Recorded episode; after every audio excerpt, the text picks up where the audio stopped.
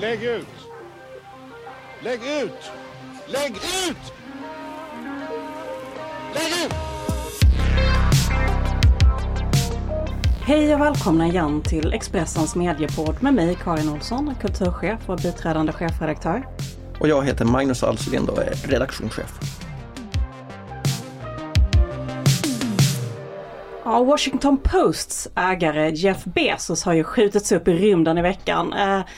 Men vi tänkte väl hålla oss här i tryggheten på redaktionen på Kungsholmen. Eller vad, vad, vad säger du Magnus? Ja, men jag blir mest nyfiken på vilken mediaägare i Sverige som skulle vara mest NASA-kompatibel. Då tänkte jag direkt såklart på Anders Eriksson, Bonnier News högsta höns. Skulle inte han, eh, Anders är smärt, gå ofta omkring med en Coke Zero-burk, skulle inte han passa i en NASA-outfit där? han Och, har ett så här lite amerikanskt smile också. Så jag, han, ja, absolut, han, han, han är NASA-kompatibel. hans företrädare Gunnar Herlitz, hon, hon var med att hon skulle kunna öppna filmfestivalen i Cannes. Ja, men, faktiskt. Men det har ju varit, vad ska man säga, helt extrema nyhetsveckor här i juli. Eh, Så jag tycker faktiskt inte att det har varit någon stor uppoffring att stanna här på marken och jobba. Eh, det har ju varit eh, helt eh, galna nyhetsveckor faktiskt. Ja, du tänker på mordet på polisen i Göteborg, i Biskopsgården, skjutningen av de två barnen i Vissätra utanför Stockholm och sen fritagningsförsöket eller gisslandramat eller vad var det som hände egentligen med kebabpizzan? Har du följt det här Anna? Jag har inte följt det så noga. Jag har tänkt på de stackars plitarna ehm, som eh, inte verkar ha ett så himla lätt jobb. Men eh, eh, jag försöker undvika krimnyheter. Jag vet att jag är en av få. Men, men jag... jag, jag Vi kanske ska, vi kan, vi kanske ska, vi kanske ska presentera vår, vår gäst i studion här. tack. Eh, Anna Björklund, eh, skribent eh, och poddare. Eh, och du är här i podden idag för att du ställde en fråga till oss när Magnus på Twitter eh, efterlyste lyssnarfrågor. Ja precis, ska jag börja med att reda ut, är vi vänner eller inte? Vi är vänner men, men vi brukar avsluta med den här frågelådan så vi kommer återkomma till den. Okej. Eh, och den gäller ju förstås eh, din omtalade Jag hatar Annie Lööf krönika i fokus. Eh, men först skulle jag vilja prata lite om den journalistiska instinkten. ehm, som jag tycker borde vara att, att prata med de inblandade människorna. Eh, men det verkar inte vara alla som tycker det. En polis på Twitter som kallar sig för Lokpol, jag gissar att det är en förkortning av lokalpolis, eh, började efter nyheten om de skottskadade barnen i Flemingsberg att sprida ett rykte om Expressen. Han skrev så här. Nås av information om att en journalist tvingat sig in i de skottskadade barnens bostad dagen efter skottlossningen i Flemingsberg, Visätra. Finner inga ord för den respektlösheten. Familjen önskar bli lämnad i fred. Ja, och direkt så var det SVT-reportrar i den här tråden som förfasades över det här beteendet. Um, och det kan man ju förstå um, om det hade varit sant. Eh, Magnus, vad, vad gällde det här? Ja, men det är ju två delar där. Dels är de här stora poliskontona, flera av dem anonyma. En del är ju öppna då, YB Södermalm är ju med, det vet ju alla vem det är. Men det här är ett anonymt konto och det här verkar vara en duktig polis som jobbar mycket med gäng. Det är många som läser honom. Jag gissar att det är en han, det kan ju vara en kvinna också men jag har fått bilden att det är en han. Och eh, att poliser har synpunkter på medias arbete, det står ju dem fritt, tycker jag. Eh, det man reagerar över är ju att så många journalister går på, på instinkten att man ska inte prata med folk och lyssna på vad de har att säga. Och dagen efter den här händelsen som ju fick hela Sverige att stanna upp på kvällen, då sökte våran reporter Johan Ronge, en erfaren krimreporter eh, och eh, nyhetsreporter på Expressen, kontakt med familjen som brukligt är. Och det var så att säga inte för att vältra sig i tragedin, utan det var för att höra har ni något att säga om händelsen? Är det någonting ni vill förmedla? Och då berättade mamman dagen efter om sin upplevelse och eh, gav tydliga besked. Jag vill säga det här. Eh, däremot vill jag inte att vi ska publicera namn och bild på, på henne eller pappan eller barnen. Och, och sen kom då det här poliskontot och valde att twittra ut den här bilden av att vi hade trängt oss på. Jag har till och med tvingat oss in. Eh, men det som jag undrar är ju att SVT rekryterar ju hela tiden från Expressen. Vi har liksom Carolina Skoglund rekryterades för någon vecka sedan, politikreporter. Eh, Diamant Salihu för några år sedan, Elisabeth Marmorstein, Rebecca Martikainen. Alltså de rekryterar ju ständigt från oss. Och ändå så går det runt massa reportrar på SVT som verkar tro att vi är helt galna, som tränger sig in i liksom brottsoffers hem. Eh, det här är ju märkligt. Anna, har du någon förklaring till de här mekanismerna i sociala medier där no det räcker att någon anonym polis eh, droppar ett mm. rykte och sen hoppar seriösa personer på det här? Nej, det där kanske jag inte riktigt förstår. Men, men en sak som jag har tänkt på de senaste åren, eh, eller som jag har lärt mig hur min, hur min hjärna fungerar. Eh, det är att varje gång jag ser ett reportage om en brottsling så har jag ganska lätt att eh, känna sympati för den. Att om det är ett reportage som liksom Ja, det är något torg där det springer runt massa unga killar som liksom gör livet surt för alla. Då, då, då har jag ganska lätt att liksom hamna i det att, att ja, men de har det säkert jobbigt hemma. Jag liksom, eh, ja, men ställer mig på deras sida på något sätt. Men varje gång det är ett reportage, vilket jag Ja, för mig är det då i alla fall eh, ovanligare att läsa ett reportage om brottsoffer så, så då eh, svänger mina sympatier liksom ganska snabbt. Alltså, när, det, när det är den, den lilla farbrorn som försöker driva en butik på det här torget och liksom ger upp för han orkar inte bli rånad fler gånger. Då blir det en helt annan sak. Så jag tycker varje gång ett brottsoffer orkar prata, orkar liksom eh, och vågar också bli intervjuad. Så tycker jag, alltså det är ju en, det är en hjälte. Det, verkligen, vi intervjuade även eh, pappan sen dagen efter som, som också ville berätta. Han hade mycket att säga. Ja, och han var väldigt kritisk till säkerhetssituationen mm. för vanliga människor i Sverige. Och mm. Även mamman eh, uttryckte den typen av tankar. Ja, pappan vände sig direkt till regeringen och ville att de skulle förklara sig. Så han hade ju massor att säga och eh, Morgan Johansson har redan varit och träffat honom. Vi kommer återkomma till mm. Morgan Johansson mm. tillsammans med Anna här senare. Så att, eh, men det finns ju en myt om att man inte ska kontakta anhöriga för att de ska få sitta själv i ett rum och sörja och inte bli störda. Och, I de fall som någon har gått bort eller om man är med om traumatisk, att man absolut inte ska bli störd. Men, mm. Och det kan ju vara så, det finns de som absolut inte vill bli störda. Men det finns också de som känner, känner liksom en, en, en, en glödgad vrede. För barnen överlevde, det kanske är därför. Och nu, nu är de förbannade. Liksom. De, de sörjer inte utan de vill att någonting ska ändras helt enkelt. Och det är väldigt naturligt och viktigt. Ja, och om någon har någonting att säga om detta, om det är någon röst som är viktig så är det väl föräldrarna till barnen som lever i det här varje dag och har blivit exakt, utsatta. Exakt. Så att, men det är klart att något skäl att många tror på vad den här polisen skrev det måste ju bottna i någonting. Kan det vara tidigare uppträdande av kvällstidningsjournalister genom åren? Eller? Men det, är klart, det är klart att det finns en historia och många relaterar kanske till brittisk tabloidpress. Man menar, men kan, ja, man, kan, man, kan man det, det kan nog finnas svenska fall också. ja, men in, jag skulle inte säga i, i någon närtid, eller liksom det senaste decenniet har ju kvällstidningar varit väldigt väluppfostrade.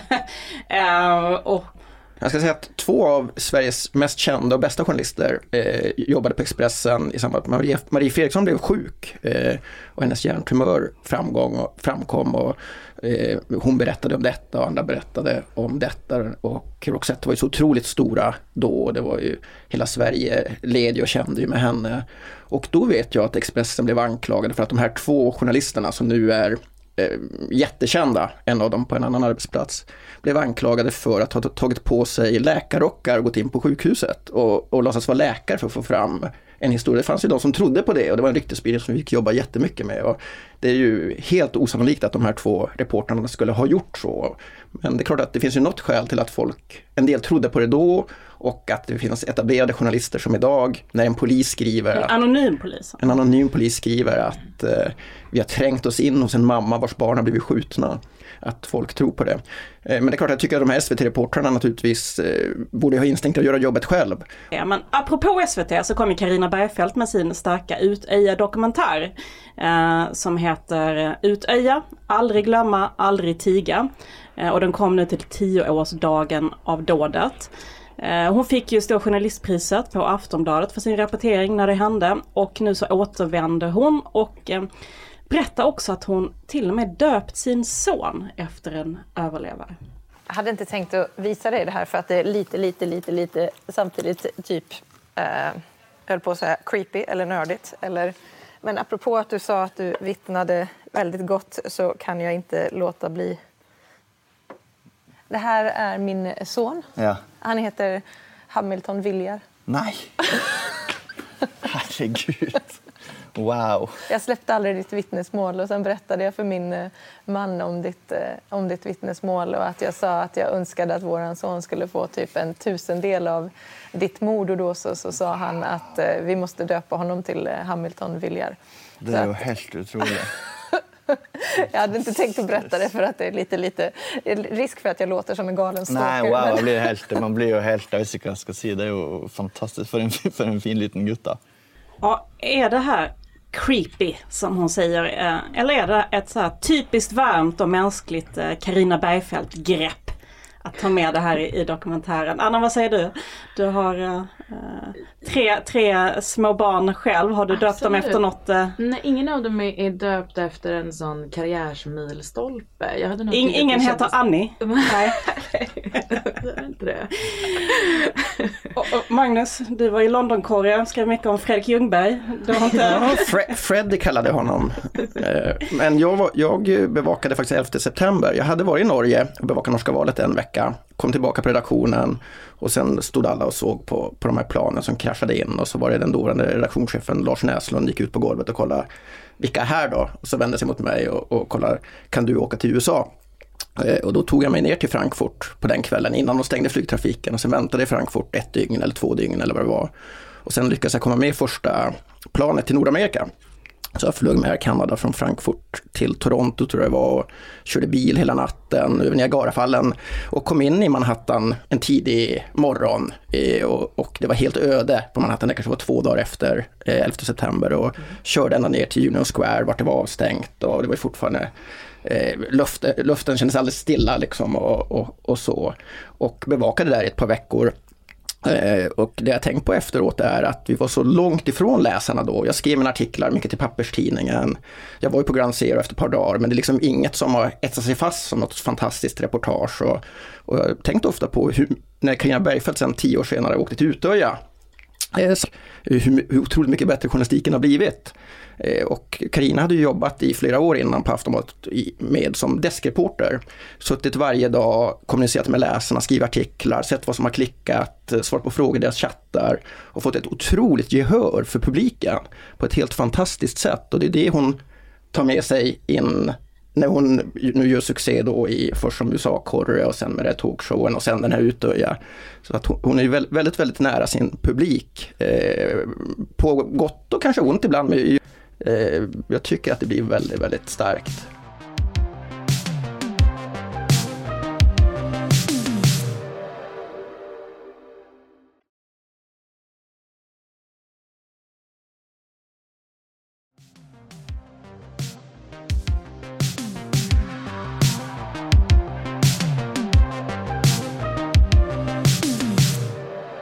Apropå brottsofferperspektivet då kanske. Det är ändå någonting som är kanske li, lite... Eh, jag vet, jag vet, av någon anledning så alla gillar ju Carina Bergfeldt väldigt mycket. Jag gör nog, jag har bara någon instinktiv motvilja. Jag, vet- jag tycker det, det, det är någonting, det är lite, lite smetigt eller lite, lite... Jag undrar vad som är cyniskt eller är hon verkligen sådär extremt direkt som människa? Eller, eller är det, det, det är någonting som gör... Ah, ah, Hon är, hon är som kvällstidningen, en massa kontraster tror jag. ja, det är, säkert. Yes, men en sak som jag reagerade på var att man har döpt dokumentären till samma sak som en bok heter som Arbeider, eh, Arbeiderpartiet har gett ut. Alltså det norska socialdemokratiska partiet. Det är lite vanskligt tycker jag om man är SVT och befinner sig så i skottgluggan eh, av, av eh, hela det här gänget som hatar SVT och tycker att det är vänstervridet och så. Eh, så, så det, det skulle jag aktat mig för om jag var projektledare för, för den dokumentären. Och man nämner inte heller Anders Bering Breivik vid namn i hela dokumentären. Jag förstår att eh, man inte vill ge, att de anhöriga inte vill ge honom det utrymmet eller sätta han som person i fokus. Och det är klart man inte ska tvinga på dem att sitta och, och trycka Anders Bering Breivik i ansiktet på dem. Men jag tycker att det journalistiska uppdraget är naturligtvis att berätta vem som har gjort det, gjort det här. Och så vidare. Men, men som helhet så tycker jag att anhörigperspektivet, som Anna säger, kommer ju fram starkt här. Och eh, i motsats till de senaste åren när det har blivit väldigt, väldigt mycket eh, förövaren. Och eh, det är ju true crimes fel vill jag hävda. Att, Ja men det här är ju då den totala motsatsen. Ehm, och ja, det, det gick inte många minuter innan jag kände att jag liksom fick, fick kämpa lite med tårarna. Det var, blev väldigt starkt snabbt. Och eh, ja, men jag, kan, jag kan ha viss förståelse för att man inte nämner Anders Behring Breivik, man kallar honom terroristen. Det här är inte den det är inte den dokumentären. Eh, men det vore ju märkligt om man inte i nyhetsrapportering eller i övrig rapportering nämner hans namn förstås. Men man kanske ändå kan tycka att det är ett intressant och liksom symboliskt viktigt grepp att, att utlämna det. Jag har nog inget problem med att, att han utelämnas från den här. För att just det är någonting med Um, när det händer såna här grejer så eh, man får ofta en bild av att det är liksom samhället som ska förlåta en terrorist eller att det är samhället som ska processa vad som har hänt och sådär. För det, det är inte riktigt så det funkar utan de enda som liksom kan förlåta eller de enda som kan, kan gå igenom den processen det är ju faktiskt de som har drabbats på riktigt. Alltså det, så att, Nej, eh, men annars ska vi prata lite om det som eh, du är här för i första hand. Eh, vi har haft uppehåll i vår frågelåda några veckor. Eh, men nu är den tillbaka då och Magnus efterlyste frågor i sociala medier. Eh, och då skrev du så här Anna. Varför gjorde ni en taskig löpsedel om mig igår fast jag skriver i er tidning? Sur smiley, sur smiley. ledsen smiley. Ledsen smiley. Till och med ledsen, inte Jag sur. lite, jag blev lite ledsen. Jag var och handlade på Konsum och så, och så såg jag Expressens löpsedel och så såg jag orden högerhatet och en bild på mitt ansikte och mitt namn. Mm.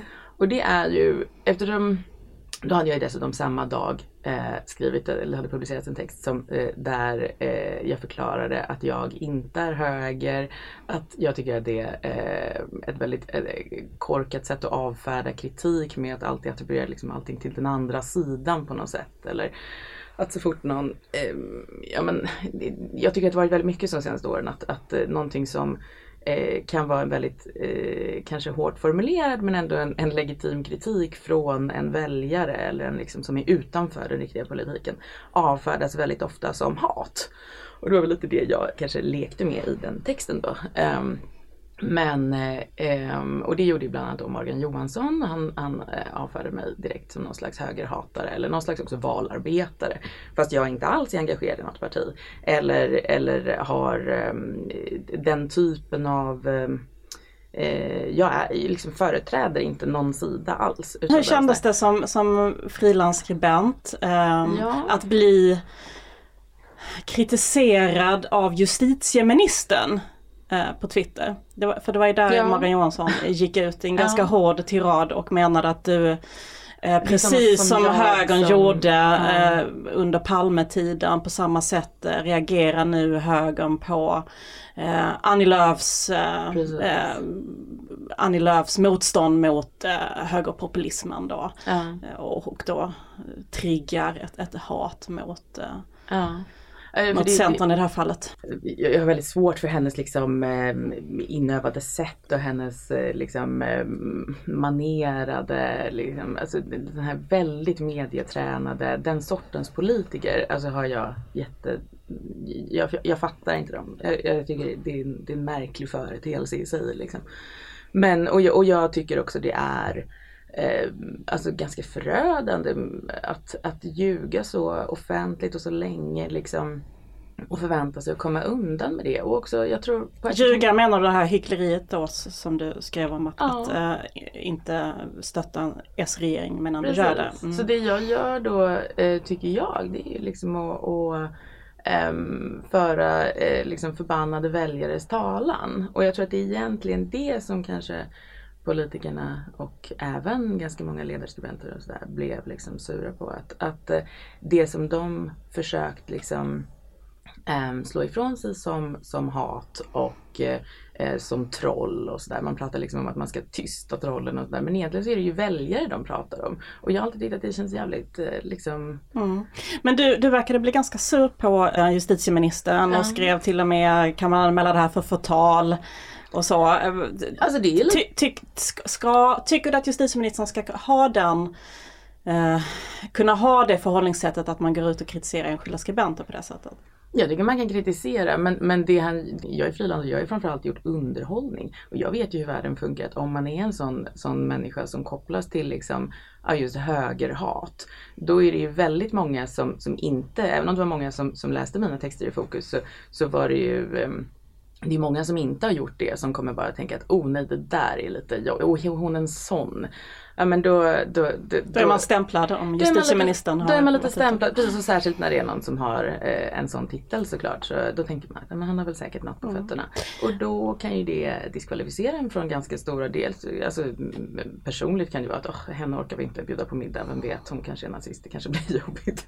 Eller liksom eh, att det kan diskvalificera en från en ganska stor del av liksom arbetsmarknaden också. Mm. Och eh, för att David Sundin, David Sundin? Ja, det- Ja, Ja. David Sundin är ett, ett bättre exempel kanske på att man kan göra jättebred underhållning och ändå uttala sig i lite mer partipolitiska frågor än vad, än vad jag gör. Mm. Ehm, för att han kan inte kopplas till ordet högerhat hur mycket man än försöker. Liksom. Mm. Ehm, men, eh, men, eh, men eh, en sån som jag Så du menar då- om man lutar lite till vänster då är det lättare att komma undan så att säga? Ja precis, precis för då kan man bara Men- Men, men, men, men, men i grunden så att bli angripen av en, min, av en minister som kolumnist, det, det är väl inte fel? Hade han pratat om liksom fenomenet väljarsvek och att, att eh, eh, väljarna måste skyddas mot korrupta politiker, eh, det jag skrev om, eh, då hade det väl varit jätteintressant. Men när det började handla om liksom, vem som såg till att Palme blev skjuten och att det kanske var sådana som jag, då tycker jag det blir lite fel. Förstår, ett problem är annars att många är alldeles för nöjda med att bli spridda av eh, ministrar och andra höga politiker. Och jag såg Mårten Schultz som jag själv har suttit i Pressens opinionsnämnd med i flera år och han är ju skribent i Svenska Dagbladet. Han, han gjorde väl en blinkning men han la ändå ut på Facebook att hans senaste tweet hade blivit delad av både justitieministern och Moderaternas skuggjustitieminister. Så, Men det är ju ett gäng liksom, eh, som, och där den interna prestigen är väldigt viktig. Och då kommer jag lite utifrån och, liksom, och rucka på de regler som, de, de vad ska man säga, artighetsregler nästan som de har satt upp eh, på, på sitt lilla kalas. För att jag är inte med på det kalaset liksom. Och då eh, blir de förbannade. Men då, och det, det, det fattar ju jag. För det var ju liksom hela tanken. Men, men, men, men vi hade ju artikeln, eh, om vi hoppar tillbaks till, till lyssnarfrågan då, till det populära segmentet Frågelådan. så, så hade vi det här ute på vår sajt i mobilen och där har vi liksom 5,5 miljoner läsare i veckan. Men det som fick dig att reagera det var att det var på Konsum, den, eh, den gamla papperstidningen. Alltså så här, ni vet ju hur det är om man har, om man har skrivit någonting som många pratar om. Alltså jag, eh, jag har eh, tre små barn och, och eh, eh, försöker ha lite semester också. Så att jag läser ju inte allt. Men det var just på Konsum som, som jag såg att, åh gud, håller de också på nu? Och jag läste ändå i Aftonbladet eh, på deras ledarsida så var det också att, att eh, ungefär Anna Björklund är ett av alla dumma troll, de ska tystas. Eh, vi ska säga att det var, det var inte på löpsedeln utan det var en puff på eh, första sidan och det stod då så här. Högerhatet mot Löv. Affärsman lämnade golfklubb i protest. Kostar 200 000. Ja, det var ju min anekdot om Berra Haiken som eh, grundade Ja, detta. precis. Från förra avsnittet. Ja, från förra. Och Men, så, men, så, var det då bild på Löv, och det var bild på eh, Diana och det var bild på Värmdö Golf and Country Club. Men, ja, och du tyckte att det här var taskigt. Eh, och jag förstår ju att du hade föredragit att inte kopplas ihop med bild till högerhatet eftersom du inte Ah. känner dig som en del av högern ens en gång. Nej, hade ni kallat mig var... demokratins sista visst. Men ehm, man kan ändå säga att din krönika som var väldigt, eh, gick ju väldigt långt och använde ett starkt språk och väckte en debatt om högerhat och det finns ju en väldigt stark antipati mot Annie Lööf och Centern som, som, som Jo, men ni har, Eh, alltså, som- ni som har din krönika väckte. fel. Alltså det, är- det är inte ett värre brott att vara en partiledare som säger en sak och gör en annan. Det, det, jag, jag tycker det det, det existerar riktiga hot och riktigt våld och sådär. Men egentligen det där, det är ett brett missnöje. Och hur ska man hantera det missnöjet då? Ska man liksom tiga ihjäl det? Ska man liksom um, förtala det? Ska man tysta det? Eller ska man liksom anstränga sig för att försöka förstå det? För att då kanske man kan hindra att det faktiskt blir riktigt hat så att säga, eller riktigt våld eller sådär. Alltså eh, jag tror att om man Um, om, man, om, man, om man ser de, de uh, ganska många liksom, politiskt intresserade väljare som är aktiva på internet. Um, de, de måste ses som vad de är och inte liksom som en, um, vad ska man säga, jag tror inte de är samhällets fiender helt enkelt utan jag tror att, att de eh, förtjänar att bli hörda och jag tror att, eh, att politikerna också måste inse att det är, eh, de är också röstberättigade. Mm. Och de har också, ja. Eh, Magnus, vad, tyckte du att den här puffen vi gjorde var taskig mot Anna? Ja, vi hade, det hade ju varit enklare att ha bild på men det hade du Karin som utgivare valt att anonymisera den här affärsmannen. Mm. Så, så, det blev pipfest. Nej men att bevaka egna medarbetare det är ju inte lätt och Anna du skriver dels i Fokus, dels i GP va? Mm. Och även på Expressen Kultur och det är ju inte den stoltaste genren. Och vi hade ju Sveriges Radio som... Stoltaste genren att bevaka sig själv menar du? Nej ja. precis, och vi hade ju Sveriges Radios egna publicering här om S-reportern som hade en relation med en islamist dömd för dödshot och så vidare samtidigt som hon rapporterade i frågan och Sveriges Radios egen publicering av den var ju... Ja, de gjorde en, en granskning av sig själva och kom fram till att de hade gjort ett jättebra jobb. Ja, typ. Jag vet att Karin eh, talar ju ofta om salig Bo Strömstedt här och när han gick bort då var ju Expressen, vi ville ju även vara först med dödsfall och, och liknande och vi har haft en rad nu, men då hade väl Aftonbladet nyheten tror jag om att Bo Strömstedt gick bort. för att bevaka egna personer det, det, som är kopplat till, till, till tidningen, det är inte helt lätt. Nej, men vet du vad Bo Strömstedt faktiskt också sa en gång? Berätta. Eh, jag vet att du bara längtar efter att höra det här. Um, han sa att det märkvärdiga med ord är att de faktiskt betyder något. Finns det ändå inte en koppling mellan ord och handling och känner du att så här i efterhand att du borde varit lite mer omsorgsfull om, om språket? Här? Nej. alltså, jo, jag tycker att det finns ett samband mellan ord och handling, men, men kanske inte det direkta sambandet att, att använda ordet hat skulle leda till mer hat. Jag tror att det kan vara raka motsatsen också. Eh, att folk vill värja sig så mycket, vill vara så himla cerebrala och så himla liksom verserade för att inte kunna kopplas ihop med just det här hemska hatet.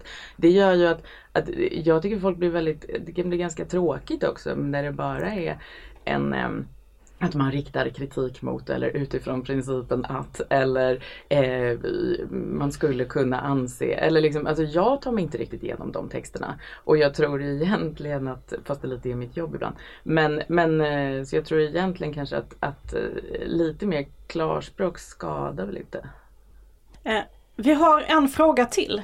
Eh, i vår låda och den är från Carl-Johan Bergman, eh, biträdande affärschef på Bonnier News Local. Visst är han det?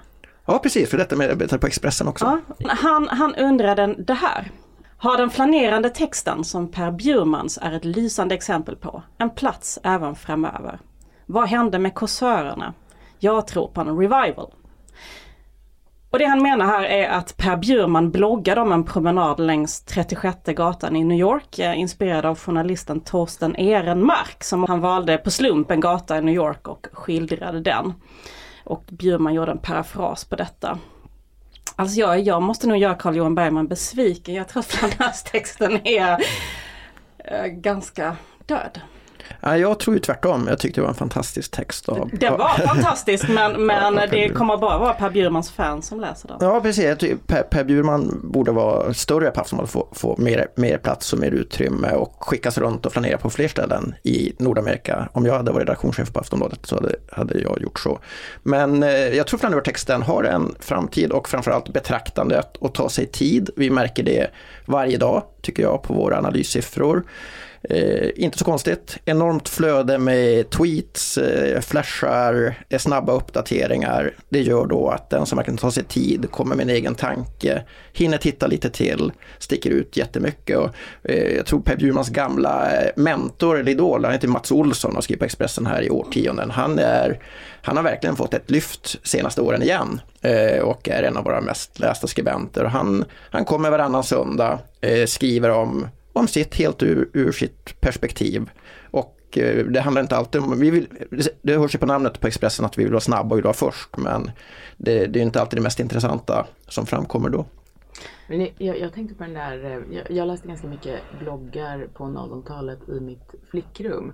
Och liksom, alltså var så fascinerad över den där alkemin liksom, i att det var så många människor som kunde försörja sig på att liksom äta lunch på Rish och lägga upp en bild på Anders Timell. Att det var ett hel, en hel, en hel liksom bransch. Eh, och det här är väl den sista, liksom, den sista överlevaren av den eran. Så jag, jag läste också en väldigt lång text. Eh, det, tog ett tag. Men, men det, var, det, ja, det är klart att det, det finns något mysigt med det. Men, men vad var tanken? Vad var, ja, han åt lunch och drack en pilsner och så gick han vidare och sen så, jag, jag, jag, jag, jag, jag, jag gör inte riktigt samma analys som Magnus faktiskt. För jag tror att, att vara den här flanörs journalisten eller liksom kåsören. Det, det är att kunna göra någonting stort av någonting väldigt litet. Att, mm. att liksom, man är elegant, man har en hög stilistisk nivå, man mm. har sofistikerade referenser, det är underskruvad humor. Alltså vi har ju Cecilia Hagen, hon är ju en, en klassisk kåsör, jag tycker hon är fantastisk. Men hon borde planera mer. Ja den här mm. genren mm. av skribenter är, dels är de ganska få idag, och jag skulle säga att de har svårt att nå igenom ofta bruset för att det är svårt att sätta en slagkraftig rubrik på den typen av text. Och har du inte en slagkraftig rubrik på en sajt så blir du inte läst. Mm. Om du inte är exceptionellt känd. Men, men annars skulle jag säga att det här med flanörsjournalistik är är ett marginellt fenomen idag, kommer fortsätta vara det. Um, ju, det finns ju influencers så de gör ingenting annat än att, än att gå på olika gator och berätta om det. Men de har också ett superfint foto eh, eller ett jättebra skämt eller Ja, och det är avklarat på en sekund. Det tar inte 45 minuter att läsa. Så att det, han kanske är utsatt för viss konkurrens. Men nu har vi pratat om ett par av de värsta terrordåden i historien. Ja. Vi, vi, har talat om Annas roll i samhällsdebatten idag. I men, ja, men och, det, och, och, och, om oss, taskiga, cyniska redaktörer. Men det som jag kommer få frågan efteråt nu, därför ställer jag den till dig Anna. Mm. Vad är det, din relation till de andra i Dela Q idag efter uppbrottet? För det är ändå den första frågan jag kommer få när jag lämnar den här poddstudion. Okej. Okay. Um, ehm, nej men uh, jag och Bianca hörs ibland. Och det är väl ungefär det. Moa Wallin? Um, nej, nej, nej uh, vi har faktiskt inte uh, varken pratat eller träffats sen jag fick reda på, på omvägar vad hon hade gjort. När jag och Karin satt och förberedde podden eh, tidigare i veckan här så, på nedervåningen så passerade Mattias Knutsson förbi, eh, reporter på DI Digital i sommar, eh, tidigare på Expressen och även SVT. Son till Mats Knutsson, politisk kommentator och eh, Lottie Knutsson, eh, fritidsresorprofil från Tsunamin och eh, även eh, pappa till eh, Moa Wallins barn. Just det. Det kanske stämmer. Jag trodde de skulle bli jurister. Ja, som sagt, vi har inte mycket kontakt. den, den liten världen. Eh, vi tackar så mycket för att du kom eh, och vi hoppas att du inte är alltför uh, sur och ledsen på oss efter den där puffen på ettan. Nej, nej jag väntar för lite fortfarande på en ursäkt känner jag. Men, ja, men vi, vi, vad ska säga, vi gick på nyheten. Vi tyckte ja. att det var nyheten. Men, men ehm, och, jag tyckte ni citerade justitieministern lite ofiltrerat för att vara sådana duktiga journalister som ni är. Ja, kanske för mycket Morgan Johansson spinn här. Vi får ja, fundera exakt. på det om, om vi båda har eh, haft en annan tyngdpunkt i, i den nyhetsartikeln. Mm. Um, tack så mycket för att du kom till Lägga ut Anna. Tack snälla. Tack.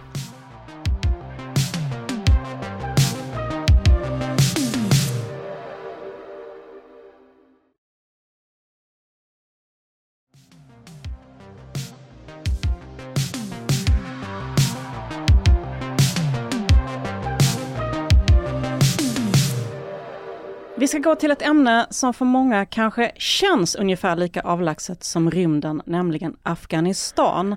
Eh, I veckan besköts ju presidentpalatset i Kabul och eh, Sveriges Radios eh, Studio 1 ringde till mig och frågade om Expressens Stora Journalistpriset belönade korrespondent i Kabul, Magda Gad, kunde vara med i sändning hos dem och berätta om det här.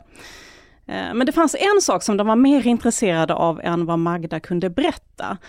Och det var hennes försäkring och anställning på Expressen. Eh, Magda, är, är, du med oss nu på lina från Kabul?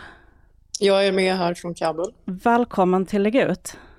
Tack. Ja, vad, vad, var det Sveriges Radio ville reda ut där? Ja, det får ju rimligtvis Sveriges Radio svara på. Eh, det jag vet att de tidigare har haft som ett slags pågående trauma är att de efter att Nils Horner mördades här i Kabul är, är rädda för att skicka människor hit och eh, tycker att det helt enkelt är för farligt. Och att det också då funnits en diskussion, som jag förstår det, om att man inte heller då ska ta in andra reportrars eh, arbete från plats för att man inte vågar sätta sina egna reportrar i risk. Ja, vi ska ju säga då att Kabul är en farlig plats. Sverige har stoppat sina utvisningar dit. Eh, Magda Gad har Expressen den här veckan rapporterat om eh, raketattackerna. Eh, och eh, USA har lämnat. Ja, man brukar beskriva Afghanistan som världens nu farligaste pågående krig i världen. Och också en, en plats som är av enormt intresse för Sverige. Dels har vi väldigt många människor från Afghanistan här. I förra valrörelsen så gjorde eh, Aftonbladet Initio en mätning efteråt. Vilken var den viktigaste frågan? Och det överraskade mig jag visste ju att det här var en stor fråga, men att gymnasielagen då blev etta. Eh, vis... Gymnasielagen för ensamkommande från... Ja, precis. Det var den viktigaste frågan enligt Aftonbladet Initio efteråt.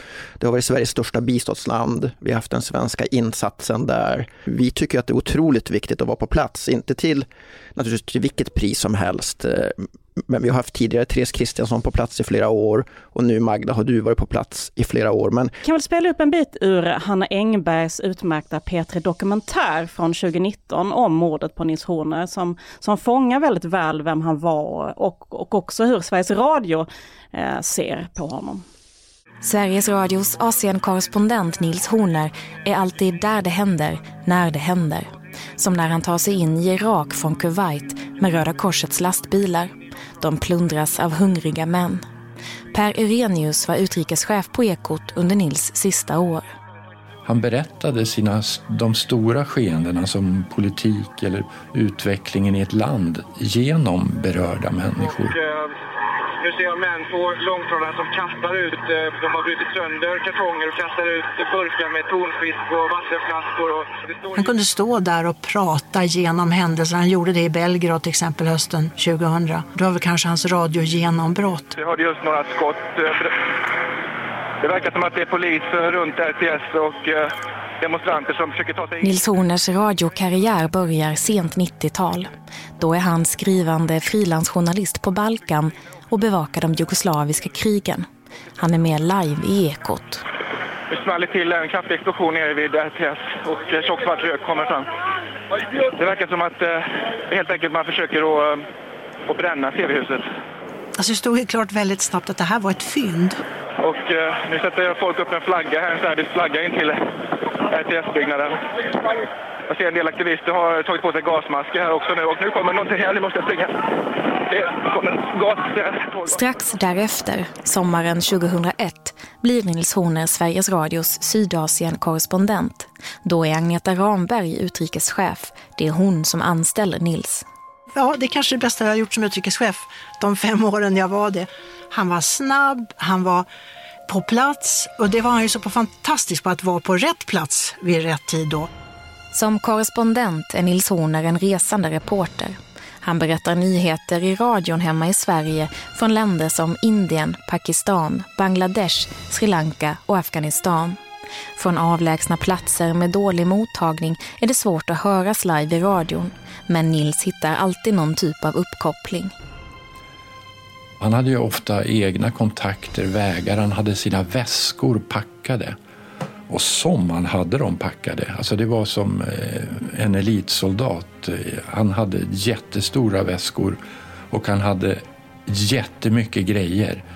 Som eh, sån här militär käk, kokkärl, alla sorters förband och så sina sidenskjortor mitt i det där då också.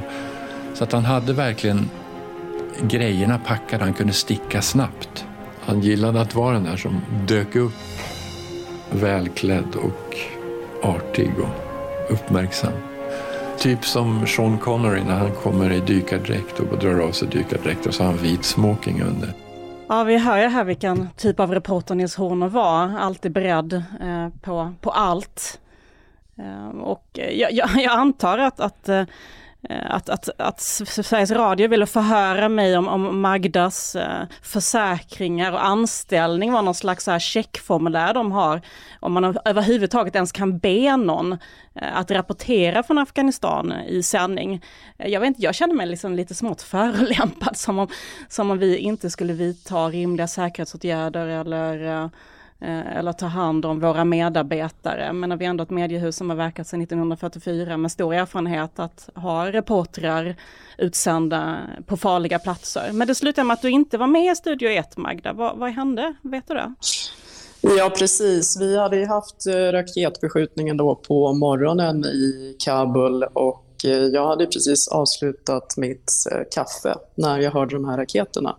Och det är väldigt få eh, journalister och utlänningar överhuvudtaget som befinner sig i Kabul just nu och jag är den enda svenska journalisten. Och självklart så ville jag nå ut då med information om vad som händer på plats. Eh, är man inte på plats så kan man ju ta reda på hur många raketer var det som smällde av, men man kan inte veta hur kändes det, vad hände i staden, hur reagerade folket? Och det vet ju jag och det är unik information som jag gärna vill dela med mig av till svenska folket. Och Sveriges Radio, eh, då kom den här förfrågan om jag ville vara med i Studio 1 och eh, jag tackade ja till det. Och då ringde de mig och vi hade ett långt försnack där jag även då beskrev hur det har varit för folket de senaste månaderna när USA har dragit sig tillbaka. Och eh, Sveriges Radio sa då att det här är väldigt starka, väldigt viktiga historier och de sa flera gånger att vi är så tacksamma för att du tar dig tid att vara med i Studio 1. Eh, jag fick en tid och jag gick även ut med det då på Twitter att jag skulle vara med i Studio 1. Sedan gick det då en stund och så ringde personen upp igen och sa att eh, som sagt, vi är väldigt glada för att du tar dig tid och, och att du ska vara med. Men, och så blev det en liten paus, vi har fått lov att planera om vår eftermiddag. Och då vet inte jag vad som har hänt i Sverige, men um, oavsett vad som har hänt i Sverige så finns det ju fler reportrar på plats i Sverige som kan berätta om vad som händer i Sverige. Och här fanns det då bara en svensk reporter på plats i eh, uh, en situation i ett krig i Afghanistan som påverkar hela världen. Och jag tyckte att det var en konstig prioritering. Eh, är man på distans, då är man ju hela tiden beroende av eh, annan bevakning. Antingen medborgarjournalister, eh, människor som lägger upp på sociala medier eller, eller partsinlagor från kanske eh, eh, statskontrollerade medier eller andra som har agendor. Och man kan ju inte alltid vara på plats överallt, varken av budgetskäl eller av säkerhetsskäl. Och vi har haft många diskussioner med bland annat Magda Gad eh, genom åren. Kan vi vara där? Eh, och vi är ju naturligtvis jätteglada att vi kan vara på plats nu och det är ju tack vare Magdas enorma kunskap och bott där i många år. Men att, eh, att man, har en, man har en tidning som väljer att vara på plats runt om i världen, vart, vart det är farligare än att sitta hemma och skriva av vad som händer på nätet. Det finns också några andra viktiga punkter att lägga till där, eh, speciellt när det gäller krig. För att krigsrapportering är väldigt svårt, det är väldigt kaotiskt i krig. När det sker en attack så är, har ju människor ofta dödats och föräldrar kan ha förlorat sina barn några minuter innan. Och det eh, även när man står där och ser det hända så kan det vara svårt att förstå vad som faktiskt hände. Och då börjar också propaganda spridas från olika parter, som du nämnde här. Och eh, även om jag har tillbringat väldigt lång tid i Afghanistan så skulle jag aldrig vilja rapportera om ett terrordåd eh, om jag själv inte var på plats i Afghanistan just då. I och med att jag vet att det är så lätt att det blir fel. Och sen är det också så att eh, om man inte har reportrar från plats och diskuterar som så som jag vet att Sveriges Radio gjort till exempel, att man lika gärna kan göra rapporteringen från Sverige. Då måste man också förstå att de historier man hittar från ett skrivbord i Sverige, det är de historier man har i sina egna fördomar. Eh, det man själv kan komma på från, från ett skrivbord i ett helt annat land. Så det innebär ju att de flesta historierna aldrig blir berättade. Vi respekterar naturligtvis olika medieföretag gör egna säkerhetsbedömningar och det kan vara utifrån vilken personal man har både på plats och vilken man har på redaktionen. Och jag möter ju ofta här i, i entrén Paul Hansen som ju då blev skjuten på ett uppdrag i Irak tror jag det var. Eh, och eh, men det här är ju någon annan sak tycker jag. Och det är inte en enskild person på Sveriges Radio som nu valde att inte ha med Magda Gad, utan utrikeschefen har tillstått tidigare att det här traumat går ut över bevakningen.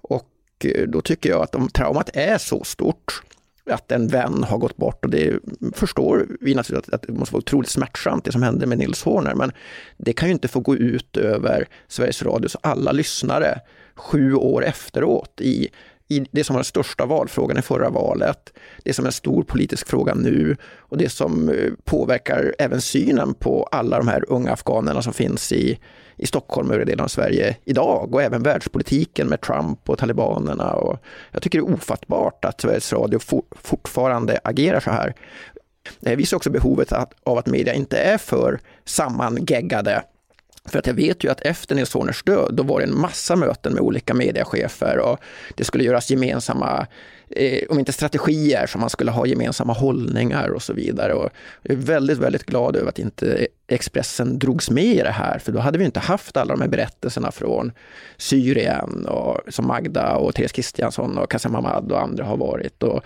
Jag tycker också att det är viktigt att sätta sig in i vad hade Nils själv velat. Eh, för att när jag hör människor berätta om Nils så känner jag igen mig själv. Att man har bott i någon slags väska och gett upp allt annat i livet för att man tycker att den här rapporteringen är det viktigaste man kan göra. Eh, och man vet vilka risker det för med sig och någonstans har man tagit beslutet att det här är det jag vill göra med mitt liv. Eh, jag skulle ju absolut inte vilja att svensk media skulle sluta rapportera från krig eh, om det blev så att jag skadades eller dödades i ett krig. Det skulle ju vara den absolut värsta konsekvensen av det för mig. Eh, jag skulle tvärtom vilja att eh, människor inspireras av, av mitt arbete och för det vidare. Kommer man in på Expressen här i entrén så då möts man av Eh, en vägg eh, med en bild på Arne Lemberg som dog på uppdrag för Expressen 1979. Avrättades av Idi Amins dödspatruller när han sökte sanningen i Uganda. Och eh, det var också en sak man inte talade speciellt mycket om på Expressen under många år. Vi slutade inte bevaka men man, man talade inte mycket om Arne Lemberg för det var ett så stort trauma. För några år sedan valde vi att eh, bjuda hit eh, hans familj, eh, bland annat sonen Jonas som har varit fotograf i många år och avtäckte den här väggen och gjorde flera stora publiceringar i tidningen ja. kring Arne Lemberg och, och eh, vi, vi menar ju att det eh, kan då tjäna som inspiration men att också visa upp det han gjorde och inte gömma undan det eh, visar också på värdet av journalistiken, eh, betydelsen av det, av det jobb man har det var väldigt känslosamt för alla och det var uppenbart att det här var, hade varit ett sår i eh, Expressens historia som inte riktigt hade läkt. Så att jag har också för stor förståelse för att Sveriges Radio kämpar med detta och jag tycker att det, det är ett bra beslut att man inte tar in saker från random frilansare som någon våghalsig oerfaren typ kanske som bara har vägarna förbi, att man inte tar in den typen av material. Men vi satt ju här bara för någon podd som Magnus och pratade om säkerhetsläget och rapporterade från utsatta förorter i Sverige. Um, och, och reflekterade över det. Uh, det, det är svåra avvägningar och, uh, och om när något händer då, då tycker man inte att det har varit värt det så att säga. Men någonstans måste ju den journalistiska informationen komma från början och om inte vi gör den, vem förväntar vi oss ska göra den då? Magda, hur ser läget ut i Kabul idag? Det är väldigt mörkt eh, läge. Det är en eh, desperat stämning som man kan ta på. Det räcker att gå utanför dörren och prata med första bästa människa. Eh, det är ju människor som har levt i krig i över 40 år och kämpat så otroligt mycket och i allt det här någonstans försökt ha ett hopp och försökt få livet att gå vidare. Det måste man ju göra som människa. De kan inte åka någon annanstans. De sitter ju fast här. Det är väldigt svårt att ta in för, för människorna som bor i Afghanistan eh, att talibanerna faktiskt tar över distrikt efter distrikt och eh, också gått in i stora städer som Kandahar.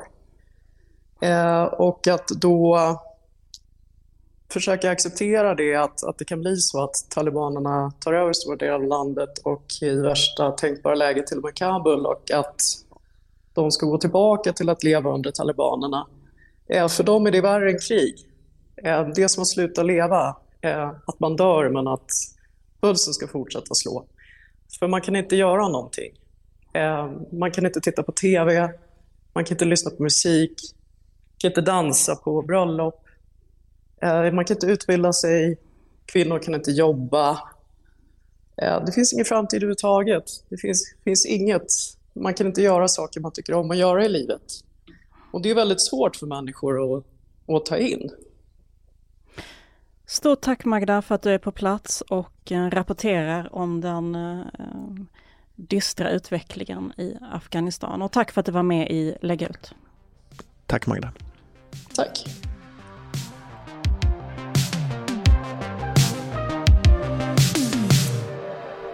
Ja men precis när vi satt här och pratade med Magda Gad från Kabul så kom flasharna att eh, Allra-gänget eh, hamnar i finkan. Alexander Ernstberger får, hur långt var det? Sex års fängelse och just före eh, flasharna kom då såg vi utanför poddstudion här Leif Brännström passera förbi med fokuserad blick mot nyhetsdesken eh, och sen så flashade det till i mobilerna. Ja, Leif Brännström, det är klart att han är inne. Det är mitt i juli och alla har semester, men Leif Brännström är såklart inne. 22 juli och coronarestriktioner, men eh, dina pengareportern Leif Brännström är på plats. Det är klart att han är signifikativ för, för vår nyhetsbevakning sedan många år. Det var ju Brännström som ringde det klassiska larmsamtalet Palmenatten, eh, som har varit med i många dokumentärer. Ja, jag kommer att tänka på när vi träffade eh, Ernst Berger här för något år sedan på en nyhetskonferens vi hade. Ja, det var en restaurang vid Tegnérlunden och eh, vi, vi, har från och till bjudit in makthavare och andra som vi har granskat hårt för att få deras bild. Det kan ju vara Anna Kinberg Batra eller Jan Björklund och då är det ofta människor som kanske, vi kanske har i tv-studion här annars. Men det var lite speciellt när Alexander Ernstberger plötsligt stod där. Ja, det här var ju mitt när den här rapporteringen var som hetast. Jag minns hur editionschef Leif Kassvid var, drog efter andan när Ernst Berger kom in i rummet, för han var ju verkligen inget vad ska man säga, oskyldigt offer, utan verkligen en spindeln i nätet i den här härvan. Och plötsligt skulle han stå framför oss äh, chefer på Expressen och ge sin bild. Ja, inte alls så här brättig som äh, bevakningen kanske framställt. Snygg brun manchesterkavaj jag för mig. Ja, något, något, något i den stilen. Jag tror att vi efteråt på middagen spekulerade om han hade klätt, klätt ner sig lite för att mm. äh, verka lite mer sympatisk. Då visste vi inte hur det skulle gå med Ernstberg och det var ju mitt, jag tror det var innan tingsrätten redan, så blev han ju då, gick det mycket bättre för alla de här andra personerna i tingsrätten och så kommer den här hovrättsdomen nu med sex år, alla dömda. Och det, det är väl lite som, det blir som i, i Wall Street-filmen här med Michael Douglas, Gordon Gecko, att eh, det slutar också i fängelse. Ja, kan vi inte avsluta med, med det här Greed is good? Ja, eller inte. Tack. Vi hörs nästa vecka. Hej då. The point is, ladies and gentlemen, that greed, for lack of a better word, is good. Greed is right. Greed works.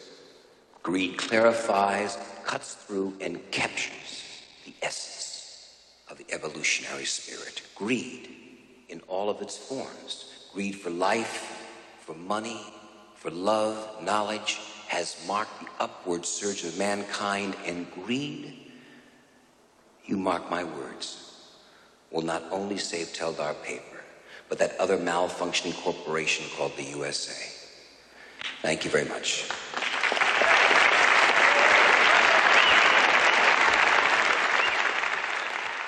Du har lyssnat på en podcast från Expressen. Ansvarig utgivare är Klas Granström.